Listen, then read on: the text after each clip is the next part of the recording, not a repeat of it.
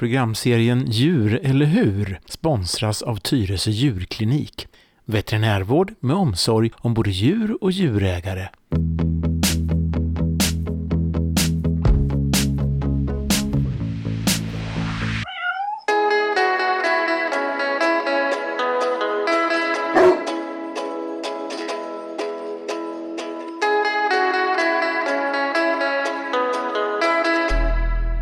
Välkommen till ett nytt program i serien Djur eller hur? Det här är det sista programmet. Och om det kommer att bli någon fortsättning, ja, det vet vi inte. Men först så ska vi åka lite båt och grilla och allt det där som man gör på sommaren. Sen så får vi se vad som händer och sker. Men det här programmet, det ska handla om eftersök på vilt. Och eftersök det gör man lämpligen med hundar som är utbildade för ändamålet. Och det finns eh, ett jaktlag här i Tyresö som lyder under polisen som sysslar med det här när du eller jag står där och har kört på ett djur. Du lyssnar på Tyresö-radion. Jag heter Lelle Viborg. Välkommen! Då har jag tagit mig ut till Tyresö. Vi sitter nedanför Prinsvillan. Och eh, jag har med mig här halva gänget av eftersöksjägare. Eh, det här kan inte jag så mycket om och jag trodde att det var samma gubbar alltihop men det har visat sig att så är det inte. Vi håller till utomhus och det blåser väl lite förmodligen men det är inte så mycket att göra åt för det brukar göra det när man är ute. Eh, här har jag då Micke Joelsson, välkommen. Tackar. Göran Sahlsten, Tackar. välkommen. Eh, nu måste ni förklara för mig här. Görans telefon ringer men, men han stängde av den förut men det han är inte så tekniskt lagd. Men det gör ingenting. Eh, Micke, du kan väl kanske förklara med några enkla ordalag vad det är som skiljer er ifrån de här kommunens vanliga jägare. Alltså jag gjorde ju ett program här förut med, med Roffe Eriksson till exempel och jag är ju min enfald. Jag trodde att det var samma gäng men så är det inte. Nej, det är det inte. Nej. Utan viltvårdarna de tar hand om alla ärenden egentligen inom kommunen. Alla ärenden som inte är trafik, viltolyckor. Det är liksom det stora hela egentligen. Vi hjälper ju till med avfångning av sjuka och skadade djur som folk, kommuninvånarna ser. Eh, och tar hand om dem så, mycket, så gott vi kan helt enkelt. Mm, mm. Eh, viltolyckorna, ja då får polisen ringa ut oss. Vi som är eftersöksjägare och kontaktmän i Tyresö. Ja. Vi har ju alla kontaktmän och eftersöksjägare är ju uppdelade i områden. Så vi fyra nu då i, har Tyresö. Mm. Och då, men, då menar du hela Tyresö? Hela alltså? Tyresö Ja. kommun, ja. Alla Okej. tra- vägar så att säga. Ja, Då ringer polisen ut oss. Ja okej. Då ringer polisen. nu. Men om jag nu kör på en rådjur här ute på Breviksvägen då är jag ju skyldig att, att ringa 112. Ja, Och då ringer de i sin tur till er då ja. Då ringer de till kontaktman, en Mm. kontaktman. Kontaktmannen kan då åka ut och göra ett platsbesök eller om djuret har gått vidare så är den inte kvar på olycksplatsen så kan kontaktmannen ringa ut en eftersöksjägare på en gång. Okej. Mm. Det är så det funkar. Det är så det funkar. Ja. Ja, Och kontaktmannen kan vara eftersöksjägare också. Ja. Det, det kan jag. Ja, Ja. okej. Men eh, vad, alltså, ni lyder inte under samma... Alltså kommunen eh, står väl för efter... Eh, inte efter... Förlåt. Eh, de vanliga kommunjägarna antar jag. Men det, ni lyder inte under dem alltså? Nej. nej, nej. Nej. gör vi lyder någonting som heter Nationella viltolycksrådet och det är ju liksom flera olika myndigheter och även eh, Jägarförbundet och Riksjägarna. Det finns ju två olika förbund inom eh, jaktkåren. Och eh, Jägarförbundet har fått ansvar tillsammans med Riksjägarna att se, se till att försörja polisorganisationen som har fått eh, eh, med ekipage och hundar. Och Polismyndigheten är myndigheten som ska eh, operativt driva det här. Då. Okej. Så eh, jag tror det är 16 myndigheter och, och instanser som är inblandade. Naturvårdsverket, Länsstyrelserna. Ja, det finns flera som är inblandade i allt det här. Men har ni, betyder det då att ni har en annan utbildning än de andra gubbarna? Eller är det bara att det, det är uppdelat på, på det sättet? Ja, vi har, ju- vi har ju utbildning och det, Det är väl mycket som är teori men också som vi har lärt oss själva praktiskt. Alltså det, det praktiska är att vi tränar våra hundar, blir duktiga på att spåra våra hundar. Vi måste öva skytte mycket, mycket bättre och på mycket kortare avstånd och snabbare avstånd. Så det, försöker, det är upp till varje jägare och eftersöksjägare att försöka hålla det ajour hela mm. tiden. Och sen eh, så har vi två teoridelar på, när, vi, när vi blir invalda. En heter heter de, Arbete på väg heter den ja, mycket. Det, för vi arbetar ju på väg. Mm. Den går igenom vad vi får göra, vad vi får inte få göra och när vi ska ringa och rekvirera en, en polisbil eller en tungavspärrning eller sådana mm. saker. Liksom. Och sen har vi då en teoridel i eftersök, alltså de etiska reglerna. Den tar ungefär tre, två, tre timmar att göra den teoridelen. Mm. Och, så, och, och varje eftersöksjägare har alltså en hund? Ja, ja. eller fler. Eller ja, det är klart. Mm. Men, men alltså det, det, är grejen att, att man ringer ut en gubbe med hund när det ska letas rätt på någonting som man har kört på eller som man har sett som är skadat och så vidare. Kon kontaktpersonen ah. behöver inte ha hund. Men de Nej. flesta har det, men de behöver inte ha hund. Nej. Men eh, det är väl, det är väl lämpligt att, att eh, man har en hund om det, om det har smält så att säga. Det måste väl ut någon som... Absolut. Mm. Absolut. Ja. Har ni mycket jobb då? Ja, det det rullar på så att säga. Ja, ja. ja, vi hade lite statistik och vi, vi har ju 90 anmälningar förra året. 2019. Okej, 90 ja. anmälningar och då är det bara sånt som kommer genom polisen? Ja, eller? det är bara sånt genom polisen då. Finns det risk för att det finns ett stort mörkertal också? Som alltid, ja. Det ja är. Okay. Mm. Och vad skulle det kunna... Är det någon som öppnar bakluckan eller? Ja, det, det kan ju så vara så. Det, mm. det vet vi ju inte. Nej. Men eh, det kan ju vara sådana som kör lite olovligt också. Jaha, och sen så då lägger man i spettet och åker därifrån ja, istället ja. för att inte behöva fejsa ja, det. Tyvärr. Rattonyktra, det vet ju polisen. De säger i statistiken ungefär 20 procent som inte anmäls. Ungefär 15-20 mm. är statistiken mm. som inte anmäls. Och det, är, det är så pass mycket. Ja, precis. Mm. Men eh, en eftersökshund då, den har ju förstås en, någon, någon eh, avancerad form av utbildning antar jag. Vad har du för hund till exempel Göran? Jag har eh, två hundar. Jag har en Kleine Münsterländer. Det är egentligen en stående fågelhund egentligen som mm. är mer en allround-hund. Så att, jag har ju den för stötande, så när vi jagar så stöta ut rådjur och dovhjortar som står på sådana här små ytor så att det inte ska Annars jagar man med drev. Och sen mm. har jag lagt in då även eftersöket på den hunden. Då. Okay. Och sen har jag en tysk jaktterrier då som, eh, som också... Och sen har man, kallar vi, har man också som man, inte, som man inte kan träna på. Det är så kallade fällhundar. Mm -hmm. När du spårar på, en, på ett djur till exempel så reser sig djuret och går vidare hela tiden. Du kommer liksom aldrig kapp på skottläge. Eh, eller det kan vara att det inte finns något skottläge och skjuta det fullt med folk runt omkring. Mm. Då ska vi kunna släppa hundarna då. Så tar de hand om den saken? Ja, så, så fäller de. Så båda våra, alla våra tre hundar. Mm. Och det har vi fått testa, släppa hundarna och se om de klarar. Men mm. alla våra tre hundar klarar det. Och det är inte alla som klarar det. Så det ska man, det ska man vara medveten Det kräver lite mod och lite skärpa för hunden att våga ja. kliva på. För då, vanliga rådjur kan vara tuffa också, det ska man komma ihåg. Mm. Mm. De backar inte heller för att fightas. Nej. Nej, det har man ju förstått. De är inte så blyga heller när de käkar upp ens tulpaner. jag hade faktiskt en polare, han, han eh, köpte tre tulpaner. Han var så jävla sur på det där. Att de käkade upp dem också. Det var bara de här pinnarna som stod kvar. Det är faktiskt sant. Men, men, men, eh, ja, men nu kommer vi lite från ja, ämnet ja, som vanligt. Ja. Ja, men träning alltså, det är mycket timmar man lägger. många, många timmar att träna. Mm. Och, och, och det bästa sättet vi har att träna hunden är att lägga konstlade spår, så kallade viltspår. Ja. Och då lägger man med klövar och med blod. Och, och då gäller det att variera. Mm. Vi tränar mycket ihop, jag och Micke, liksom, och, och försöker ja, göra lite svårare och svårare för varandra. Långa liggtider och olika böjar och mm. le, läger som vi kallar det när hjulet lägger sig ner. Och försöker mm. fejka så som det händer i verkligheten för att träna hundarna och vara förberedda ute. Mm. Men timmarna vågar man ju knappt räkna. Nej, det går inte. Nej, men det ska man väl inte göra heller. För jag misstänker att det här är väl också ett intresse och en hobby. Det är en hobby, ja. ja precis, precis. Ett stort intresse. Ja, det är som golf. Ja, ja, ja. Fast inte lika dyrt. Eller ja, det kanske det är. Ja, det, ja, det, är, det är dyrt. Eh, Din jycke då Micke, vad, vad är det för en? Det är en hannoversk vildspårhund. Det är en tysk, tysk ras som är framavlad enkom för eftersök. Jaha.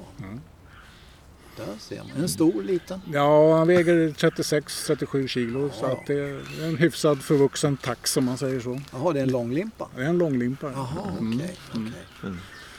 Eh, utbildningen då? Ni håller ju i U, eller du Göran i alla fall, håller i några utbildningar snackar du Ja, om. Micke och jag kör båda utbildningar och då måste man genomgå eh, Jägarförbundets utbildning och då ska man ju gå någonting som heter steg 1. Det är en instruktörsutbildning för att man ska kunna hålla kurser först då. Och sen så går man någonting som heter länsansvarig jägare. Eh, och det är både Micke och jag utbildade till. Så, så vi håller eftersöksutbildningar och eh, det, är inte nytt kan vi säga men det börjar väl att bli lite mera användbart. Det har ju varit jaktskrået har varit lite jag har hållit på med det här hundra år. Jag, Vad fan ska jag gå någon jävla kurs för? Ja, här just kan det. jag Jo, lite men grann. så, så, så var det ju Ja, förr. ja precis. Så, att- men det blir bättre och bättre och de yngre faktiskt det är jättekul. Och Vi har även haft på våra kurser sådana som har varit eftersöksjägare i 10-15 år som efter kursen kommer och dunkar oss i ryggen och säger fan vad, vad bra. Och vi är inga facit utan det är mer att man har en dialog och diskussion. Man ska Ja. lösa saker och tänka på och allting liksom. Det är ju så här att som eftersöksjägare så blir man aldrig fullärd. Nej. Varje eftersök är olikt det andra. Det, är liksom, det finns ingenting som är likt. Nej. Mm. Är det någon av er som har varit ute på något sånt här riktigt äventyr som har gått liksom lite utanför ah, allt annat? Eller det- ser det ungefär likadant ut? Jo då. Jaha. Låt höra. Nej, vad jag gjorde första eftersöket jag hade med min, den, den lilla hunden jag har nu. Eh, Jag hade egentligen ingen erfarenhet av riktigt med eftersök och hade Får precis... inte berätta några nå, nå snaskigheter. Nej, då, det är ingen fara. Det är ingen fara. Eh, eh, och då var det en kompis som hade eh, missat och skjutit på, ett, på en gris, gris, en stor 120 kilos gris Jaha, okej. Mm. i magen. Så den hade gått iväg. Och jag gick ju som och spårade den här hunden ute i skogen, kolsvart som det var. Och sen två killar med, med, med skarpladdade vapen då inne. Eh, Micke ry- ryser nu. så ska man inte göra. Men det, vi, vi, man kan Ja. säga att vi gjorde ju alla fel liksom. Och gick in där inne och rätt som så kommer den där 120 kilos grisen rätt emot min hund. Som tur var var det en liten som vägde 7 kilo så jag snärtade i linan och kastade bort den. Mm. Och vad tror du den tog då vägen då? då? Ja, han tyckte väl han skulle ta husse då Ja, istället. så då small han ju rätt in i mig i sidan liksom. Och, Jaha, du blev påsprungen? Ja visst, rätt in i sidan liksom. Så var ju tur man inte blev sprättad liksom. Ja, det ja, var en ja, galt liksom. Och mina kompisar de ramlade omkull. Och var i fullt liv liksom. Och sen vad fan gör man nu tänkte jag då? Helvete, jag vet inte. Jag hade ju ingen erfarenhet alls. Så jag ringer till uppfödaren klockan två på natten. hur, hur gör man nu då? Ja, du får väl släppa hunden. Va? Ska jag släppa hunden? Har du några alternativ? Ja. Så jag släppte hunden och hunden gjorde ett fantastiskt jobb och ställde grisen och de andra kompisarna kunde gå fram och, och avliva dem. Så det, det var ju fantastiskt bra. Men där gjorde vi alla fel som man inte ska göra. Vi ska inte ha skarpladdade vapen när vi går. Nej. Och man ska helst gå själv för att inte få det här att grisarna, att det är så stort att känna alla människor. Alltså, du måste tänka dig för. Sen kan du ha någon som står i bakvattnet och väntar liksom. Men inte med skarpladdade vapen, tre personer som går omkring. Det är farligt alltså. Det är säkerhet, alltså säkerheten är nummer ett. Men nu, nu tycker du att det här är preskriberat då? Ja, det är preskriberat. Det är tio år sedan. Ja, ja, det är bra. Nej, men vapensäkerhet är ju såklart Ja, viktigt. Det är j- det. jättefel. Och det gick ju bra som tur var, men, Ja. men det kunde ha ju gått åt helvete också. Ja. Så, att, eh, så att, eh, nu tänker man ju på ett helt... Jag tänker mycket säkerhet nu. Jättemycket säkerhet. Min, min eh, salig far, han sköt en 343 en gång. Inifrån, rakt, rakt genom taket. Det är också sånt där som är preskriberat. Men, som, Det är lätt hänt. Ja, precis. Ja. men det, det, för det, det tycker jag det är det som är lite konstigt. Att sådana här gamla gubbar då, typ min farsa som har jagat sedan han var 12 år. Det är de ofta som gör de här riktiga grejerna för att de, de är så säkra på De liksom, slarvar. Ja, att man blir så säker så att man slarvar, kan det vara så? Ja. det- De yngre som kommer nu, de är jätteduktiga. Alltså, Ja. och har ofta slutstycket i- på sidan om och sådana här saker. Liksom. Det är, alltså, alltså, de är föredöme måste jag säga. Ja, Och det är för att på kurserna så pratar man mycket säkerhet idag. För att inte olyckorna ska hända. Liksom. Ja. Och peppa, peppa, det händer ju inte så många olyckor. Det händer tyvärr en olycka om året ungefär. Skottolycka. Ja. Och det är en för mycket tycker jag. Ja, det är det ju definitivt. Men, men jag menar, jag vet inte hur, hur, hur många jägare vi har i Sverige idag, men det måste ju finnas många, många, många tusen. Ja, det gör det. Jag vet inte hur, det finns någon siffra på det, jag kommer inte ihåg. Jag vet inte hur många det är som löser det statliga jaktkortet då. Det är väl en 300 000 kanske. Mm. Det är väl det de räknar oftast. Ja. Men det är det inte så också att ju längre norrut man kommer desto fler jägare är det? Har du Ja. funderat på det någon gång? Nej, jag vet inte. Nej, men vad ska de göra? Fiska och jaga, det är väl det som är Mm. Det, är det intresset man har om man Ja, bor där men- uppe över. Jo, jo, för att de, snackar, de säger ju så de här gubbarna att det, de räknar ju bara två lägen på året och det är före och efter älgjakten. Det, är- det, det är liksom de som har... Ja, precis. Vi, vi försöker ju få den här år med, med eftersöket. Vi, jag gillar ju jakt också och släpper mina hundar ut och jagar. Det gör ju Micke också. Liksom. Men, men man vill ju förlänga hela, som man har hela året och då är eftersöket ett bra komplement att kunna göra. För att du har ju även de här jägarna som sitter på grisåtlar och sånt. Ja, det är just ju det. liksom året runt också. Då, och då kan man få eh, sitta på, på eftersök där. För det är ju ett krav att alltså, fort du jagar så ska du ha tillgång till en utvilad, speciellt tränad hund för eftersök står det i lagstiftningen, jaktlagen. Mm. Ja, Och det är ju rätt viktigt det. För jag menar förr eller senare så hamnar man ju där. Vi har ju haft eh, ganska mycket diskussioner jag och Micke med de här som jagar, som släpper sina hundar. Ja, Och sen när det blir ett eftersök så ska de ta sin hund. Är den hunden utvilad? Nej. det kan man ju tvivla. Är den speciellt tränad? Ja, det kanske den är. Ja, men det där med speciellt tränad, man brukar ju ha en skröna om det där. Man sitter en, en gubbe i köket och rullar en falukorvsskiva ute i hallen och så säger till hunden att söka den. Och sen tar han en korvskiva till och står i hallen och rullar ut den i köket. Då är den specialtränad.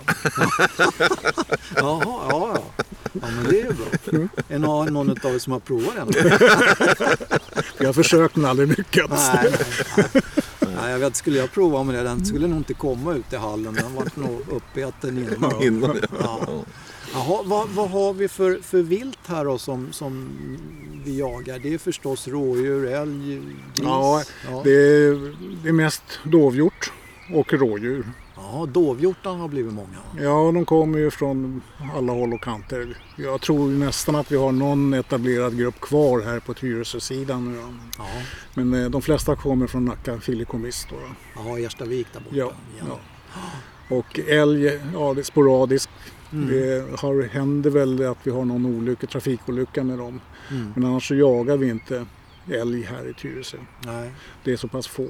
Mm. Grisen har vi försökt att hålla undan härifrån i största möjliga mån. Ja, det tackar vi för. Ja, och det som finns det är ju då i Racksta som vi har problem då. då. Jaha, så nu börjar de komma. Ja, de kommer lite grann. Eh, Det är galtarna som kommer först och sen får vi in suggorna också med kultingar. Då blir det problem. Men vi har lyckats ta, ta bort alla galtar. Mm. Så att eh, vi håller dem stång, stången där borta så att säga. ja. Och i övriga Tyresö, där har de inte synts till? Ja, vi, ja, vi har ju lite grann i droppen här uppe. Mm. Eh, har vi sett och lite kärret då bakom då. då. Mm. Där har vi då vi, eh, sett, eller kommuninvånarna har sett dem. Mm. Men eh, det är väldigt få, det är det. Ja. Så de har inte lyckats komma in ordentligt än och etablera sig om man säger så. Vi får väl hoppas att vi slipper dem och att ni lyckas hålla dem stången som sagt. Ja, vi kämpar på på det. Vi har ju satt, vi har ju fått en åtel här nu vid Prinsvillan här. Som, eh, en grisåtel. Och tanken är att vi ska ta dem här innan de kommer in. Ja. Så att eh, de kommer ju från Rackstahållet och in här. Så tanken är att vi ska, har vi, ska kunna ta dem på den här åteln och skjuta dem så att de inte kommer in i området. Det är ju liksom ambitionsnivån. Mm. Mm. Så vi får hoppas att det funkar. Ja. Eh, det här, när jag pratade när jag gjorde det förra programmet här med, med jakt, jaktgubbarna så, så tog vi det här om vad man ska göra när man kör på ett djur. Men det kan nog aldrig sägas för många gånger förmodligen. Så att, berätta nu, om, om jag kommer här nu och smäller på ett rådjur eller en, ännu värre en älg då, eller, eller något, en hjort. Va, vad gör jag? Vad ringer jag? Hur bär jag mig åt? Då ringer du 112 Mm. och vi hoppas att du har en sån här remsa från, som står 112 på viltskador. finns på kommunen att hämta och det finns på lite andra olika ställen. Man kan rekvirera på, på eh, vad heter det? Eh, Nationella viltolycksrådets hemsida. kan man rekvirera så får man det hemskickat också. Kan vara bra att ha i handskfacket. Ja, alltså. jättebra. Ja. Mm. Och sen så märker man ut platsen. eh, Och sen så lyssnar man på vad polisen säger. Om man ska stanna kvar eller man får åka om, efter man har märkt upp det. bestämmer Polismyndigheten hur du ska göra. Och så är det klart att man försöker väl titta i den mån det går då, då i vilken riktning som det här djuret släpar sig iväg. Eller är inte det en bra grej Jo, också? de, de, får, de har ju, på polisen har de en frågelista som de Ja, klämmer av. Så vi, vi, vi får ofta sån där. Och sen så får vi av även telefonnummer. Så att när vi är på väg ut där så ringer vi upp Mm. eh, den som har blivit drabbad och, och, och försöker eh, reda ut de här sakerna. ja. Och det är väl förmodligen en ganska chockad människa då antar. Ja, absolut. Det är ju eh, ganska, ja det är chockartat. Det går fort Mm. när det händer och speciellt en dovhjort så smäller det ganska bra kan jag säga. Ja, De väger ju allting mellan 50 och, och 90 kilo liksom. ja. Och sen massan då från bilen Ja. som... Mm. Så det blir en re- redig smäll liksom. Ja, precis. Mm. Ja, nej, men det, det kan vara bra att veta alltså. 112, det vet ju alla. Mm. Ja, ja. Och, och nu vet de att de ska göra det om de smäller på ett djur Mm. också. Precis. Och så kan vi säga till de som är runt omkring att, att sänka farten för det, det, det, det, går, det går väldigt fort på Tyresövägen och det är väldigt smalt och, och Mm. ri- risken för olyckor är enorm alltså. Ja. Och, och det är även när vi är ute, att, att när det ser, vi står där med eh, orangea kläder och, och de grejerna så tacksamhet om de kan sänka farten. För att, Mm. eh, det kan komma djur också för när vi börjar spåra så kanske de ligger och reser och så går de ut i vägen igen. Mm. Eh, Och de kan komma från vilket håll som helst. Mm. Vi har ingen aning om var de är någonstans. Och, och, och jag hade en sån i, i tisdags tror jag var ute på någon vid Sidvallsvägen där heter det va? Mm. Då, då gick jag ju runt och, och efter mycket om och men så kom jag ner precis vid tunneln där nere så stod det fyra dovhjortar. Och så gick vi rakt på dem och de går rakt på vägen. Då backar jag. För hade de gått upp mot vägen alla fyra då hade det blivit trafikolycka. Så då fick jag ta tillbaka hunden och gå bort så att de lugnade ner sig och kunde gå in i, i området istället. Ja, det. För det, man kan ställa till mycket också. Om man är ivrig och bara kliver på, ja, då kan du få en följdolycka på det också. Mm. Så att, eh, det gäller att, att tänka till. Inte bara springa på liksom. Nej, just det. Är, är, är folk så ungefär som det här som bergarna berättar att de kör nästan brallorna utav er? Ja, då, det, Det är så? vi har ju tält och vi har ju lysblinkande lampor som vi lägger på vägen lite grann sådär. Och, eh, det är ju så att de kör omkull det här. De kör omkull det De kör omkull det här. De kör sönder tältet och de kör sönder puckarna för oss. Och de är ju privatägda i och för sig. Ja, Men eh, ja, men det och, säger eh, ju någonting. Ja, det är, jag säger så här, yrkestrafiken är inte så jäkla mycket bättre än vanliga bilisterna. Nej, nej. De, de eh, måste få sig en skärpa liksom, så att de lugnar ner sig lite grann. Och det gäller alla vägarbeten också så för den delen. Vi Mm. har ju en trend att vi bara ökar när vi ser Ja. någonting som blinkar eller om det inte är blåljus. Då, bruk, Då då, brukar ja, man sakta ja, ner. ja, men det är ju bara för att rädda sitt eget skinn. ja, det, det är ju det det handlar Nej, jag förstår inte riktigt hur folk resonerar. Ja, Men, men ja, det är ett eh, problem. det är ett problem. Alltså. Mm. Jättestort problem. Ja, det trodde inte jag, men det, nu vet jag. Ja. Okej. Och bättre på våran till eller? Vi, vi yrkeschaufförer, vi var duktigare. Ja, vi körde ju nästan aldrig för fort. Du sa nästan. Ja, nästan. Ja, det hände väl någon gång. En och annan babykörning. Ja, men som sagt, har vi glömt någonting? Är det någonting vi borde ha fram här nu när vi ändå sitter här och tuggar? Jag menar, vi har tagit det här med vad ni gör, vad ni tillhör, vad, vad det är för skillnad på... Det kan man ju göra så här, man Mm. kan säga det här när man har ett polisuppdrag Ja, så har vi rättighet att gå på annans mark med vapen. det kan ju vara intressant att veta. Mm. Och alla villaägare här runt omkring de behöver inte undra vad vi gör egentligen. Så vi, vi får gå där Mm. eftersom vi har det här polisuppdraget. Ett händelsenummer för varje uppdrag. Mm. Hade det varit vanlig jakt så hade vi inte fått göra det. Då får vi inte gå över annans mark där vi inte har jakträtten. Då måste man ringa till den jakträttsinnehavaren och Ja. fråga. Och oftast får man ju gå vidare då. Ja, De vill ju också ta, ta livet av Ja, ja. avliva dem. Det. Ehm, Tänk på att vi har ju reflexvästar som det står eh, viltolycka på. Jaha. Eh, Så har man inte det att kliva omkring i gård, eh, inne på trädgårdarna, då, då bör ni nog ringa polisen. Men, men Ja. eh, vi har de här och det, det, har vi alltid på oss. Så har man sånt på så behöver man som Micke säger, det behöver man inte fråga. Nej. Då, då har vi, vi har skottlossningstillstånd för varje uppdrag vi får och Mm. överallt. Det är Polismyndigheten som ger oss det. Då. Ja, just det. Det, det är ju nog så viktigt att veta det. Alltså viltolycka står det på ryggen på de här gossarna. Ja, det var en intressant föreläsning. Nu blev jag och alla våra lyssnare bra mycket klokare, får jag hoppas. Ehm, ska vi avsluta där? Ja, Och i sådana fall då ber jag att få tacka så mycket Micke Joelsson och Göran Salsten för att jag fick uppta eran tid. Vad trevligt. vad trevligt att komma hit. Tack, tack. Programserien Djur eller hur sponsras av Tyresö djurklinik. Veterinärvård med omsorg om både djur och djurägare.